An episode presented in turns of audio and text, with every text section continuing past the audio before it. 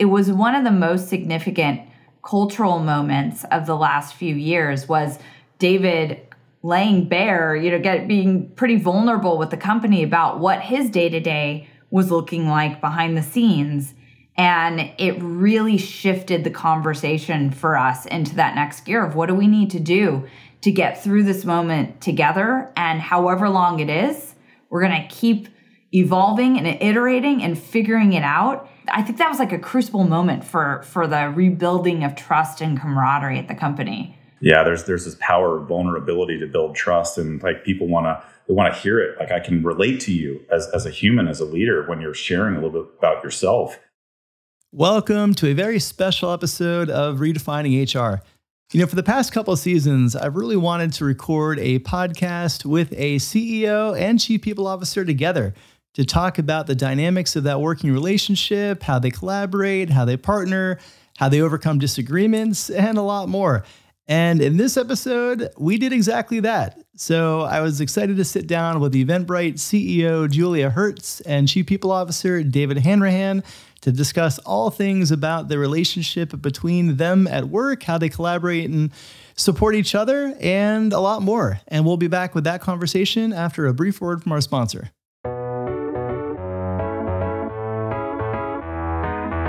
Support for the Redefining HR podcast comes from Pyn. Pyn is building the world's first employee centric communications tool, powering fast growing companies like Shopify, Rubrik, and Snyk. Automate messages across the employee journey so you never miss an opportunity and your employees are supported every step of the way.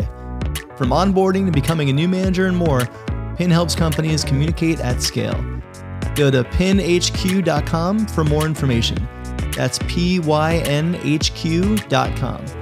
Reinvent communications for the distributed workforce. And now, onto the show. Hey everyone, welcome to Redefining HR podcast. I'm your host, Lars Schmidt, and I'm really excited to bring you this special episode. You know, for the last couple of seasons, I've really wanted to record an episode, a tandem episode with a CEO and a chief people officer together to talk about their working relationship, how they partner, and so much more. And this episode is exactly that. So I'm excited to be joined by Julia Hartz, CEO of Eventbrite, and David Hanrahan, Chief People Officer at Eventbrite. And so I'd love to just kind of open up with introductions. And Julia, I'll start with you. If you wouldn't mind just giving a brief introduction for the audience. And then David, you can do the same when Julia wraps up. Hi, I'm Julia Hartz. I'm the co founder and CEO of Eventbrite. And I, I have spent the last 15 years working on building uh, a great company and culture. And uh, beyond that, I have two daughters. Um, I am married to my co founder and the previous CEO of Eventbrite. Um, and so we have a somewhat unique existence, but uh, it's pretty normal, normal to us. So I'm David Hanrahan, and I'm the Chief HR Officer, aka Chief People Officer, but I'm Chief HR Officer at Eventbrite, and I've been doing this work for um, about 20 years, the, the HR work, and um, you know I've always been really attracted to progressive cultures, and so um, you know I've been at Twitter, Zendesk, um, Niantic more recently, and, and Eventbrite in many ways is like the culmination of a career for me. Um, have followed Julia for a long time and the, the culture that she's building here um, over many years um, in in progressive and leading edge. You know, uh, you know, throughout the time I've been following them. So I'm incredibly honored to be here, and yeah, it's been it's been a dream to work with Julia. Yes, I think uh, the, the relationship between a chief people officer and a CEO has always been important. But I think the last several years specifically have just absolutely reinforced the importance of that, the partnership, the relationship, the connection uh, we we as you know we the collective we as society the workforce certainly business has been through a lot uh, over the last two years. And so many of these uh, monumental moments uh, have come down to how the ceo and the hr executive work together to guide the company through those situations. And so what i'd love to start off with uh, is have each of you describe the other person and talk a little bit about your relationship from your perspective. And uh, Julia, I'm going to start with you. Sure. Well, it's been a few years that David and I have worked together, but actually, when COVID happened, and you know, was, was we were at the tip of the spear as one of the most heavily impacted and immediately impacted companies uh, back in March 2020, we were just kind of newly forming our relationship and and didn't know each other quite well. So there's not, I mean, there's a lot that I know about David now, and there's not nothing quite like a crisis to accelerate the getting to know you period. So the way I would describe David is, I mean, he is truly a uh, the the guy you want in your corner during uh, massive chaos because he's unflappable. He has a, a grounded nature that um, allows him to to take in all the information. Rarely ever, if ever, getting overwhelmed by that, and then you know being really thoughtful about what to do with all of that and how to re-architect and build back up a company that was you know really disrupted during such a, a acute crisis. Um, you know, we we all there was a period of time where we all were told to go home and not gather, and uh, very few businesses contemplate the very basis of their business going away overnight. So we were thrown into the eye of the storm together. Um, so I would I would describe David as as unflappable. I would describe him as as incredibly grounded. But then he also has this brilliance and irreverence that um, hits you when you least expect it. And what I love about David is that he's always game to um, ideate and and not iterate, but actually innovate and take pretty big, bold changes and steps to create something that's you know an order of magnitude better than it was. And so when I think back to like what has really helped us succeed in building the next iteration of the Eventbrite culture and and working through culture decisions is first principles thinking. And I think that's really strong in in David. He starts usually with a blank sheet of paper in his head. And you know, I think that is something that's very inspiring and motivating to a CEO because um, you know, we're always thinking about how we can be bigger, better, you know, uh, more sharp, uh, critical thinkers and expansive. So I've, I've really enjoyed that uh, about David. He also has a really witty personality. I mean, this is a love fest. Are we going to say what we don't like about each other as well? Oh, I'm going to get there next. Don't worry. Don't worry. This this, this show is all about balance. So, uh, uh, David, how about you? How would you how would you describe Julia and your working relationship? So you know, I think Julia, um, what, what, you what you uh, see from Julia right off the bat, you start working with her is Julia leads with compassion and and trust, and you got to earn trust. But and, and I, so I've heard of trust. I'm really fascinated by trust nowadays. I've, I've heard of trust described as like the only legal performance enhancing drug. And, and over the years, the partnership I felt with Julia is is one of trusting. So I think that's kind of like the, the core description. And again, you got to build that um, but I think you know, in my career, you know, twenty some odd years doing this, it's fleeting to feel as though that you have that on a consistent basis um, with your CEO. And um, you know, CEOs have a lot on their mind, and like you can you can quickly lose trust. But it's it's hard. And but Julia leads with compassion and trust. And I think um, it's a good ideal for any CEO CPO pairing is to feel as though you have that trust because it can be fleeting. It can be really hard to find. I feel very comfortable talking to Julia, for example, just about moments when I think the exec team needs to step forward on owning a people topic versus being an HR thing. And I, I trust Julia to also sanity check with me that, like, yes, David, and here's where we need you. So I feel a trust from her. I feel like I can like be my authentic self. I can like put my ideas forward. I'm not going to be like, you know, sort of excoriated for for doing so. Um, but Julia keeps me honest and it helps me balance my head between the clouds where I admittedly stray too often, you know, down to the ground, you know, where we need to be at times. So compassion and trust is kind of what comes to mind for me. Yeah, and I think I mean all key importance and key ingredients I think in that relationship, um, particularly because you're not always going to agree. Uh, and I think that there are the dynamics of a healthy relationship uh, allows you both to push back on each other, um, you know, in a respectful way, but but you know, be able to kind of protect your you from yourself sometimes. You might you know get kind of blinders on towards an initiative and you might be overlooking something and the other person can help pull you back a bit. But when was the last time you both disagreed? And and how did you kind of reconcile that in, in the end?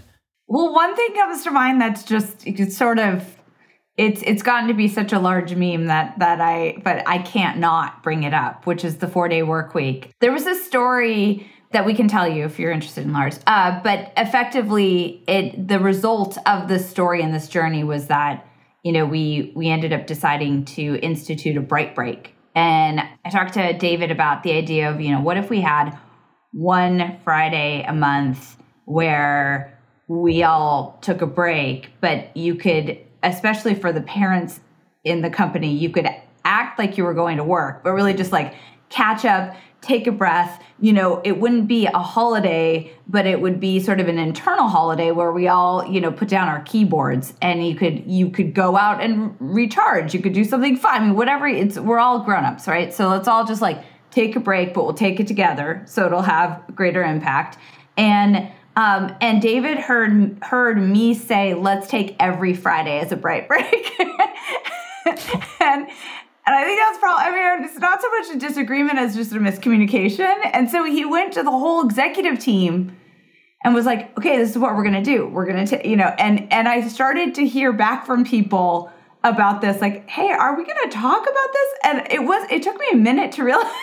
to realize where the miscommunication happened but then now that that has while bright breaks have been tremendously successful that has now become a meme and um, you know i think it's it's a place where maybe where maybe there's like part of me that knows that he has a good point but i'm not yet ready to go there to like drive that amount of radical change and um, he's very patient with me on that yeah I, like I was running with it. I'm like, oh, four day work week. Okay, great. Like, hold on. And it's you know, Julie will do this thing like, like dude, hold on. And um, i get in my own head, you know, I'm kind of running, I'm racing. And so, yeah, I remember that that moment. Um, now, what came of that was something pretty cool. We, we ran it as a pilot. What would happen if we actually took the first Friday off, you know, each month, you know, during the latter part of the year in the pandemic? We assessed it. We asked people their, their opinion, managers and all employees. Um, and at the end of it, we had this conversation. So we, we kind of settled down, like, all right, let's let's just kind of do this for a few months uh, first Friday each month. And we found this amazing end result, which is managers at all levels, employees, is incredibly helpful, not just for um, recharging, but for people to have a sense of productivity. Like I can dig out, the whole company is doing this at the same time. Um, now, another disagreement um, that I fomented was um, I remember that in the back of my head, I'm like, "Hey, this is great. Let's let's just let's just blow this out. Let's blow this whole concept out."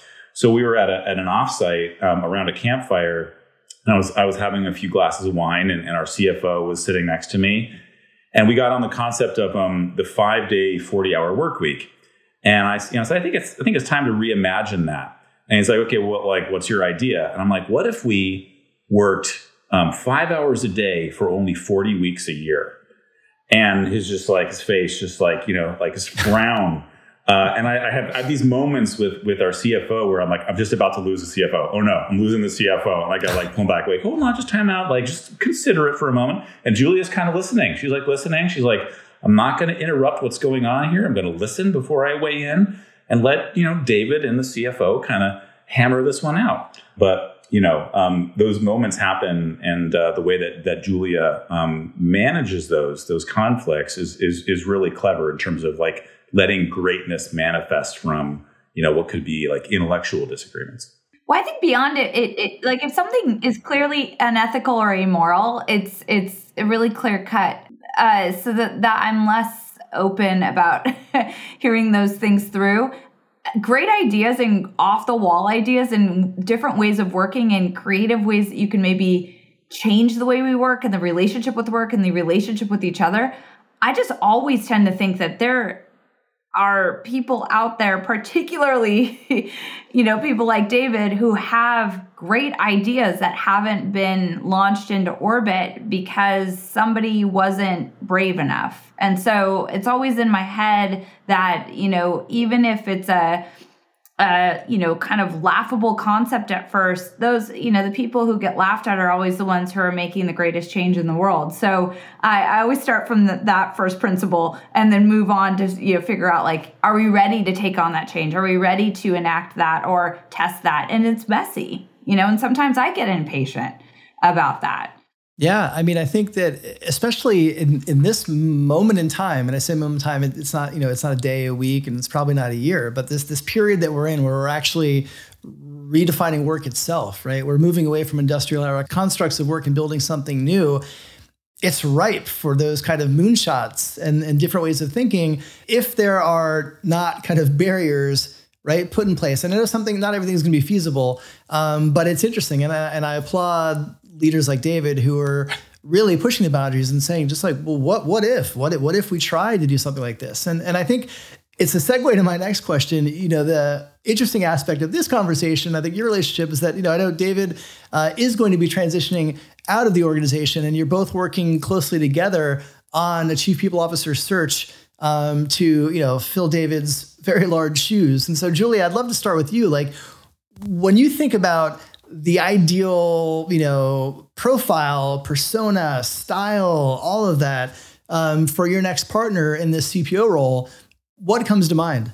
Well, I mean, I think it is one of the great, you know, partnerships for any any builder, um, and certainly uh, in my position as as founder CEO, it's something, you know, I think like my north star, what gets me out of bed, what makes me feel lucky about how I'm spending this one, you know, wild and precious life is building a great company, and there's so much around that that is directly in the realm of this of this partnership. And so, you know, while I'm I'm tremendously sad to to see David move on, it's his it's his choice and his next chapter that he's running to and I'm supporting him in that. It is unique to have a kind of transition that oh, novel idea, it's incredibly functional. and I feel like only with great trust can you do that because it's not easy, but it but it actually for the organization and for the people involved, it's actually a really ideal outcome when you get to imagine the future together and there's no kind of ego or bad feelings getting in the way. Like how unique is that?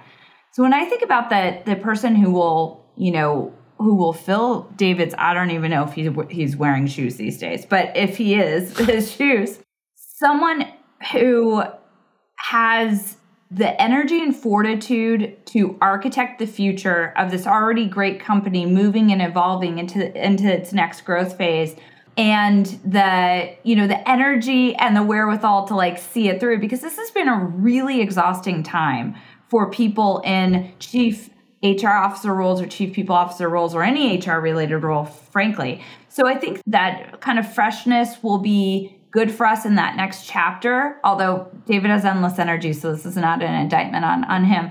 But the the second thing is that david w- did such a massive solid for me as a ceo and um, before deciding to transition he went and found a great set of leaders um, to to report directly into this this and so our what we call Briteling experience which is our version of hr our bx leaders are all senior hungry, focused people. So I feel like that only just raises the bar for who I'm looking for, right? Because um, they're raring to go. They're running the trains, and I feel like they deserve a great leader and a great strategist and visionary, but also somebody who, you know, who's been in their shoes, like who's who's seen HR from the ground up, who understands it through and through.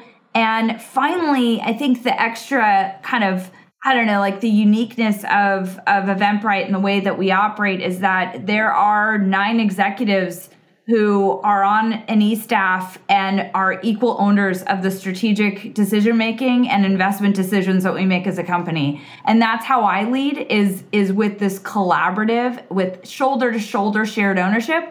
And so, you know, David's been a tremendous player in that sense and so I am looking for a player to be elevated above just the HR function and well beyond into like what kind of decisions ranking five to 10 years down the line.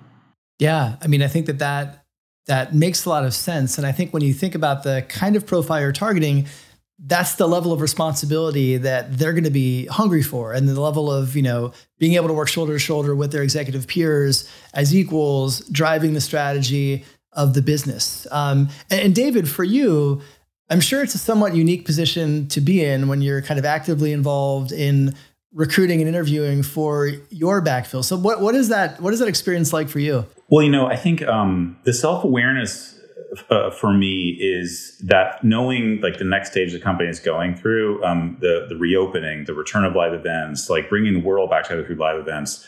You know, my instinct is like we got to get someone 10x better than me for this mission, and um, I, I kind of approach it that way, which is like let's shoot for the moon, like let's just get like the the absolute best, and you know at the same time the work continues. So um, some of the people that Julia mentioned are like doing some of the most innovative work, you know, in my time here. It's happening right now. So the hybrid working experiment, some of my team are working on this thing. They did the, ship this experiment called Async Week and Core Sync Hours and, and a whole bunch yet to come that are going to be a nice little surprise. And that's exciting. It's like the work doesn't slow down. The work just, you know, is, is going on amidst this. At the same time, it's a little bit fun. I get to I get to see some of these names and like, oh yeah, absolutely go after that person. And I'm a little behind the scenes. So, you know, like if, if someone wants to chat with me, I'm there, but I'm kind of, let's let Julia and, and the, the candidate form their own opinion. So it's strange. I don't, I would have never thought of, you know, be part of like, you know, kind of a, a circumstance like this, but I feel really good about it. Hey everyone. I'm excited to introduce you to the new Amplify Accelerator platform. The Amplify and redefining HR ecosystem have evolved quite a bit over the last two years, starting with a podcast, growing to a book, and now leading to a full platform aimed at developing and supporting the next generation of chief people officers. You know, the mission of Amplify is accelerating innovation at scale, and we now do that through HR executive search services, cohort courses, communities, jobs, and media. That includes the podcast and the book. So you can check all of this out at amplifytalent.com. And now back to the show. And Julie, I want to come back to you just to talk a little bit about you. you have mentioned um, obviously the the live event space. Um, all business has been hit hard by COVID, especially in the early days, but none quite like live events and hospitality and just some of those uh, industries that just you know, just were just taken out while as people had to shelter and stay home. And so obviously you you've you co-founded the company, you've been there for years. What was that experience like just as as a leader and as a person to have to kind of take this organization, this company that you had, had worked, you know, at that point 13 years kind of building and then have to, you know, drastically kind of pivot the organization. Uh, I believe at the time you went through about a 50% reduction in staff. Uh, what was what was that experience like for you as a leader? Well, I think it was it was one that was incredibly clarifying. Um, you know, I I remember the early days of the COVID crisis quite clearly. There's like it like anything that maybe causes um, indelible memories i.e. trauma. It's like these flashes, you know, of of moments. And um, the first flash is uh, a text from our CFO at 5:30 a.m. saying it's here, you know, and and I quickly like went to our dashboards to look at at the previous day's results and saw that we were undoubtedly hit by COVID. And by hit hit by the disruption of demand for live events, a hesitation of should I buy that ticket, and then the the second uh, flash moment I remember is uh, I started calling everyone, and it's amazing how many people will pick up when when they know that you are truly the tip of the spear and in the in the eye of the storm. So I talked to you know many many different CEOs and had the privilege of of talking to a lot of really smart people, and one of them, particularly Bob Mylod, was the CFO of Booking during 9 11 and he said something to the effect of, you know, buckle up, you're about to process more refunds than revenue. And I was, you know, that kind of stuck with me for a minute. And then two days later, it happened. So we were literally generating negative revenue in the month of March of 2020. And so the the experience was one where it was so drastic and so fast that it didn't allow for any gray space to, you know, for us to live in and maybe convince ourselves that this wasn't going to be completely disruptive. And in a way that helped the executive team, you know, just flip into instant and urgent action. But we were able to have and carve out a space for ourselves to first ask, you know, what would we do if we could do it all over again?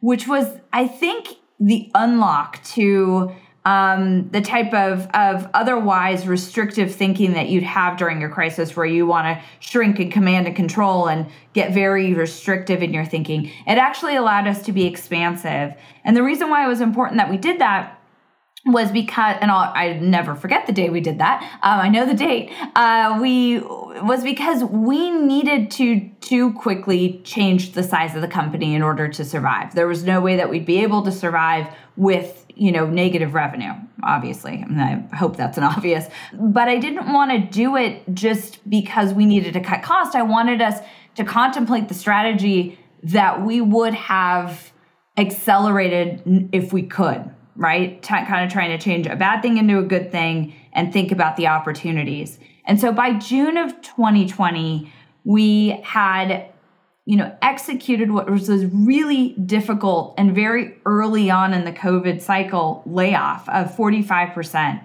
of our colleagues so so you know many many Britelings who we'd worked for many years and we announced our layoff on april 8th and the reason why that was so important to get not only that right, and so much went into getting that right and doing that in a way that was us, you know, not not somebody else's playbook, but it was human and it was in line with our values.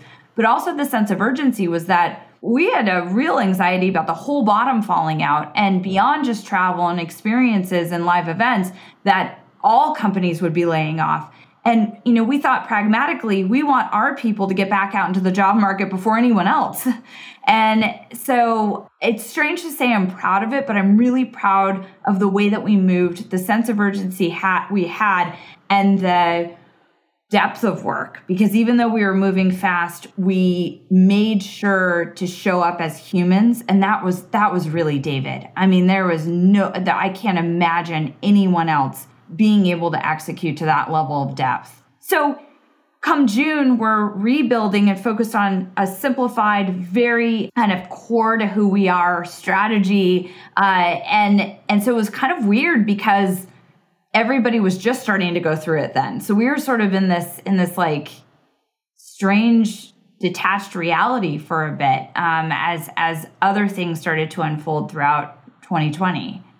Yeah, it's interesting, and, and I hearing you kind of the way that you think about timing the I mean layoffs are hard, they're always hard, but but timing it the way you did so that the people who were impacted would actually hit the market before other organizations also hit their cycles. Um, that's really interesting to you know to hear and to kind of just understand the level of thought that went into the timing um, of that. And you know, David, as a chief people officer, like you're you're architecting that. You're on absolutely the front lines of of those types of business decisions, but also the other side of those business decisions. And even though chief people officers absolutely don't own culture, um, you know, you you influence culture. Your your teams are on the front lines of taking the calls from employees and and you know navigating severance and you know the survivor's guilt that some people have that who weren't impacted who stayed. So how did you like during those days uh, in, in the kind of in the immediate aftermath of of that layoff? Like how did you navigate those waters? Well, this was my face that you see now, but in, in, in my mind, I was going, holy shit, oh my God, holy shit, probably uh, multiple times throughout the day.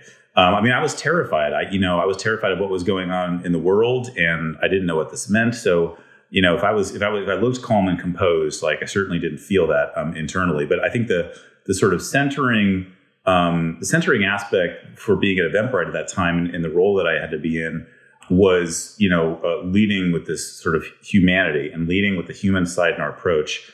You know as we're thinking about this we kept going back to you know how are we going to take care of people? And so you know we we just pushed ourselves on, on the cash cushion on like the healthcare for as long as like really long time letting people keep their laptops you know which wound up being like really important. So we were finding all these things and then we're we kept piling them on um, you know and then hey we're going to have some people that can help them find their jobs. Let's help our let's help them our own TA team is going to help people find jobs. And um, I was doing that too. I was spending the next, the immediate few days afterwards helping people who were impacted on my team find jobs, putting in references, getting on the phone for them.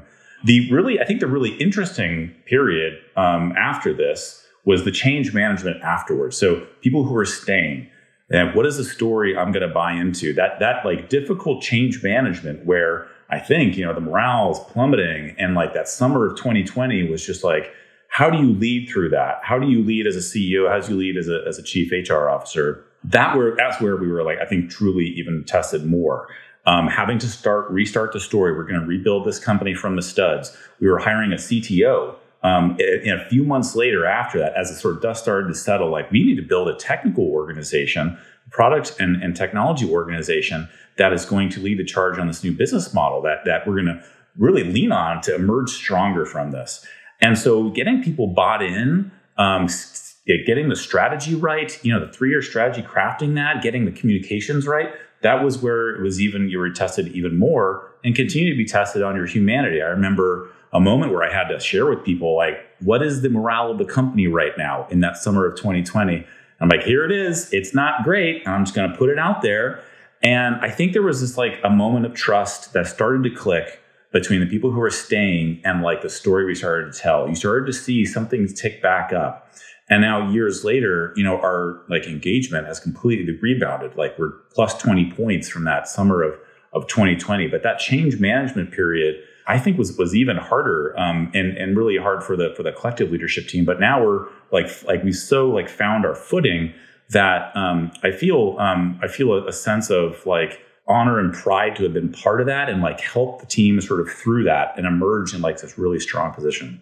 David, do you mind sharing the story about when the dust had settled? We were sort of out of the survival mode, and we were having a one-on-one, and and you described what your working situation was at home with two little kids and what happened after that. I, I just I harkening back to that. I think it's such a great story. Yeah, I you know um, so the schools schools were out. Um, my wife and I were both working full time jobs the kids were sick. Um, there was like there was no there was we didn't have um, anyone to help us. And at this time, I think even um, if you had if you were lucky to have um, you know someone like a nanny, uh, there was even still some rules around like whether they could actually come over or not. It was just this really dark time. And I, I remember this moment like where I'm being asked, you know, to kind of like step into these different things and put on a brave face. And like, I'm like, Julia, I gotta be honest with you right now. Like, I got one kid who's crying upstairs. I got another kid who I think just pooped on the floor. Um, I have um, a, a, wife who's like is is you know kind of like a mess in the other room, and like I don't even know how I'm going to get through like the next meeting. And, and and if I'm in that position with someone like the C in the title, imagine like all the parents at the company and like what they're going through and how do they get through this? Like how do we how do we be there for them? we were fortunate to be able, you know, as, as think um, as a company to offer a lot of flexibility to give people the time back, to take the time that you need to take care of yourself and like take care of yourself first. Like Julie, there was a moment there, I think, where Julie's like, hey, if you're in this, we got to get this message out to everyone else. If you're feeling this as well, imagine every parent, you know, in the company right now who, um, you know, is doing this and, and, and has even less resources. Let's go help them. And you wrote this this note to the company. It was one of the most powerful notes. It it really unlocked something of you know dialogue and trust and camaraderie and it was it was one of the most significant cultural moments of the last few years was David laying bare, you know, get being pretty vulnerable with the company about what his day-to-day was looking like behind the scenes and it really shifted the conversation for us into that next gear of what do we need to do to get through this moment together. And however long it is, we're going to keep evolving and iterating and figuring it out. I think that was like a crucible moment for for the rebuilding of trust and camaraderie at the company. Yeah, there's there's this power of vulnerability to build trust and like people want to they want to hear it. Like I can relate to you as as a human as a leader when you're sharing a little bit about yourself my mom had passed away right before the pandemic started, so February 2020. Um, I had you know ongoing family um, health issues throughout. Um, you know, I've got a, I've got a dad who I'm trying to take care of, who's who's got his own health issues, and like you know when when when a leader is comfortable sharing a little bit about, hey, here's what's going on with me, it changes the relationship. It changes the relationship where how people see you. Like, do I trust you or not? Or like, hey, you're just this like you know, you're, you're just kind of this person in the ivory tower. And without really thinking about it, when I did those things, it did change relationship to Julia's point. It was just a powerful reminder of, of like vulnerability and trust. Yeah, I mean, I think that's been so important. And, for for many leaders and organizations, the, the walls have come down, right? I think that the there there is a certain kind of persona of people in, you know, with a C in their title of being infallible and, and inflappable and like they're not they're human and they're going through the same things and when you're able to share that openly and like being being comfortable being open and vulnerable is an individual choice right? Like there's lots of conversations around vulnerable not everybody's gonna be comfortable doing that. That's okay. But if you are and you when you share that and you can connect with your employees in that way it just the, it it so quickly uh, kind of removes any hierarchy within the organization and allows people to realize that we're all humans experiencing this once in a generation, hopefully, event together. Um, and it sucks and it's hard. Um, last question I want to ask, actually, get both your perspectives on before we move the lightning round. You know, we're we're in this. You know, Julia, you mentioned the conversation you had around the, the four day work week that that wasn't, and uh, you know, the the Friday, the, you know, bright days there's so much that's happening right now as we're really, you know, designing a new world of work and what that looks like. And I'd love to get both your perspectives. You know, Julia, starting with you, when you think about this opportunity we have to create new constructs of work, whether it's hybrid, uh, there's so many different, you know, variables to this. What gets you most excited? Well, I think that we're in an incredible moment, a, a really unique and once in a lifetime moment to reflect on how we want to take advantage of a globally distributed workforce to, you know, be able to go find the talent out of seven and a half billion people wherever they are in the world and to truly be able to elevate those who didn't in the past pre COVID have access to the opportunities they have now. When I'm in our new Briteling orientation, um, I get to meet all the new Britelings on their first day and introduce myself. The classes that are coming through now, the cohorts of new Britelings are just getting more and more diverse from a from an experience standpoint, diverse from a background standpoint, and certainly none of them are in the cities where we used to recruit and and predominantly in the United States. That's that shift has been remarkable. And what I think is really cool about that is that we're never going back. So we don't actually have, in my mind, everybody's got an opinion about this, but we don't really have the option. Like practically for Eventbrite, we're not going back to just seven hubs where we only recruit within a distance of uh, an acceptable um, commute distance from that office. What's exciting about that is we don't get to fall back on old habits that didn't didn't serve us well. I think all of us are in pursuit of you know serving our mission that matters, which is bringing the world together through live experiences in the most connected and productive way possible. And I think the commonality that is thread through this problem set is that we all want to do our best work we all want to make lifelong friendships. We all want to work for the best leaders of our career.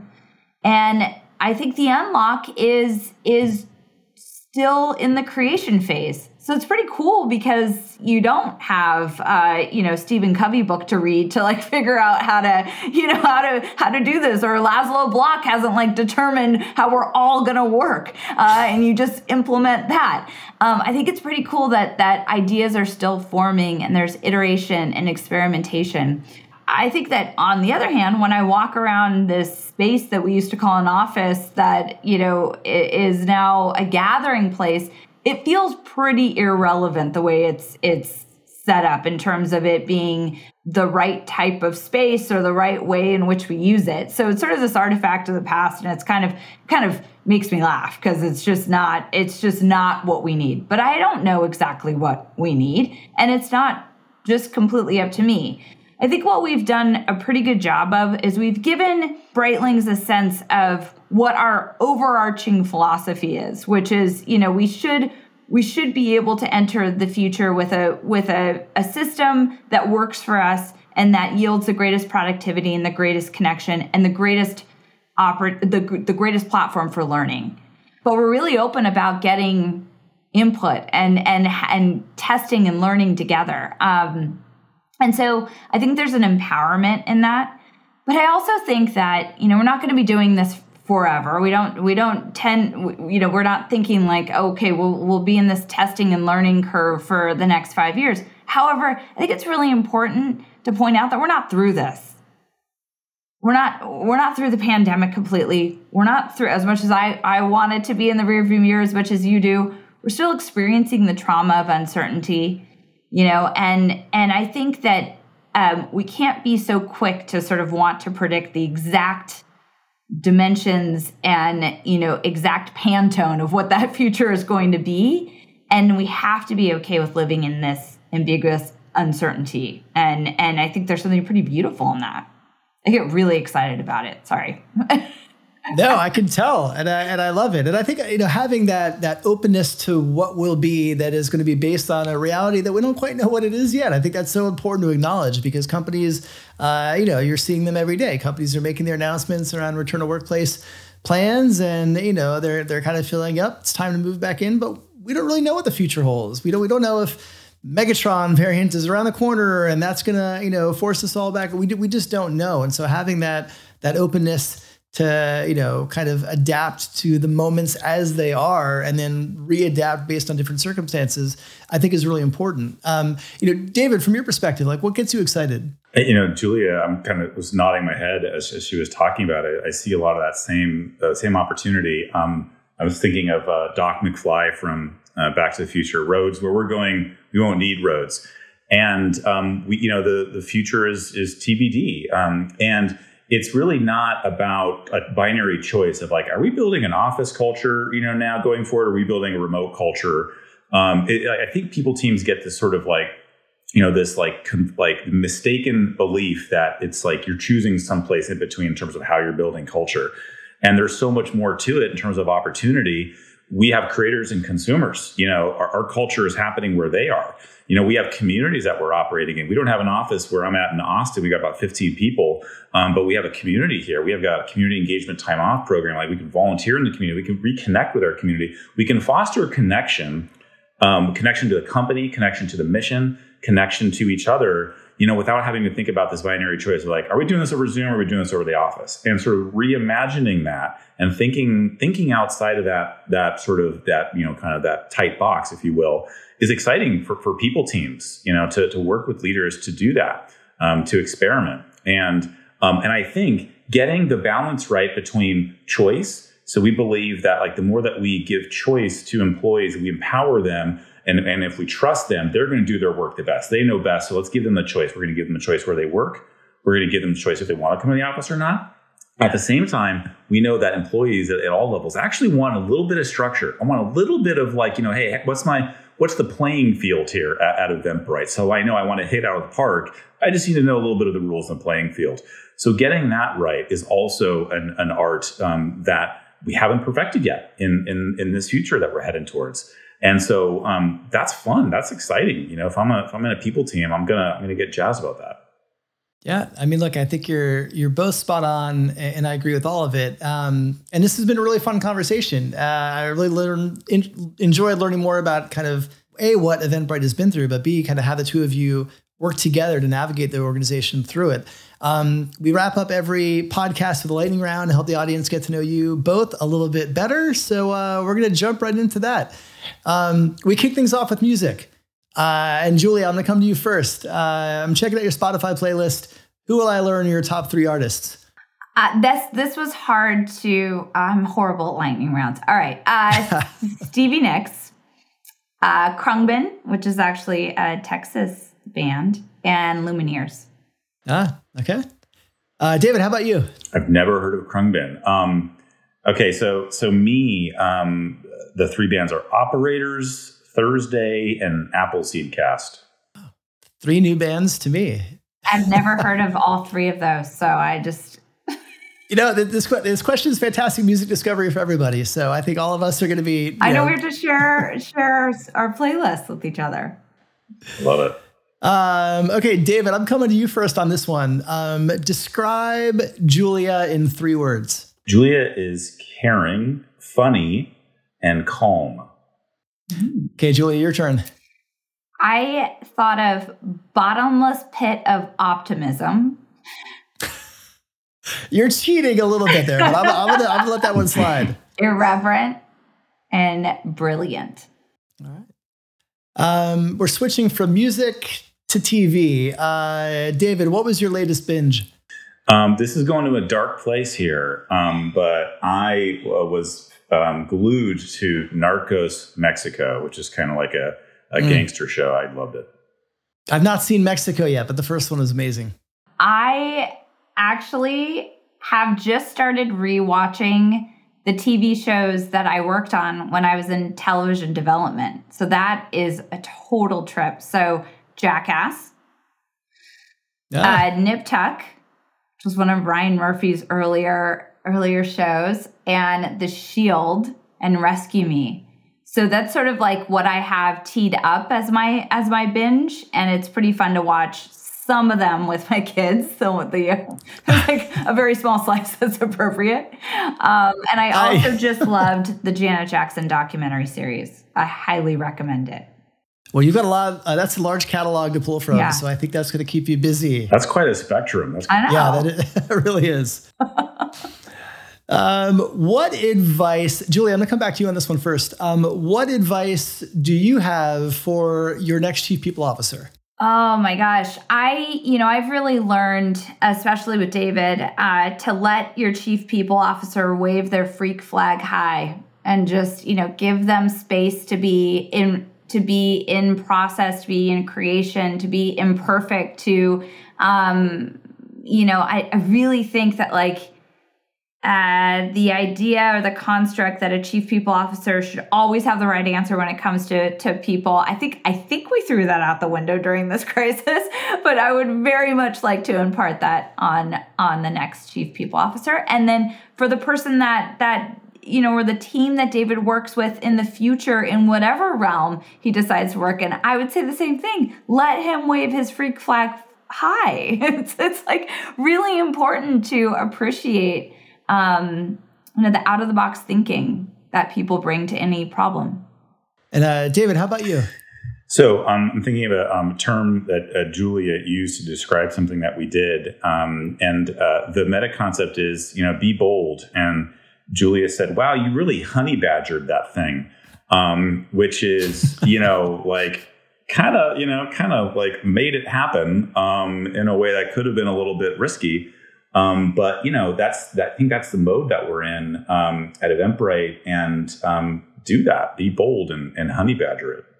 Well, last question for both of you. Uh, Julia, I'm going to start with you. What is one thing you'll miss the most about working with David? Oh my God. I mean, that you're gonna make me cry now. Uh, well, his heart. I mean, it's just it's it's so unique to work with someone who has this this heart that just keeps moving, growing, and pointed in the in the right direction. Um, I'm mixing my metaphors, but you know, really caring as much about this company as I do, and I thought that was not humanly possible because you know I helped birth the company, but David cares. He has a total founder mindset.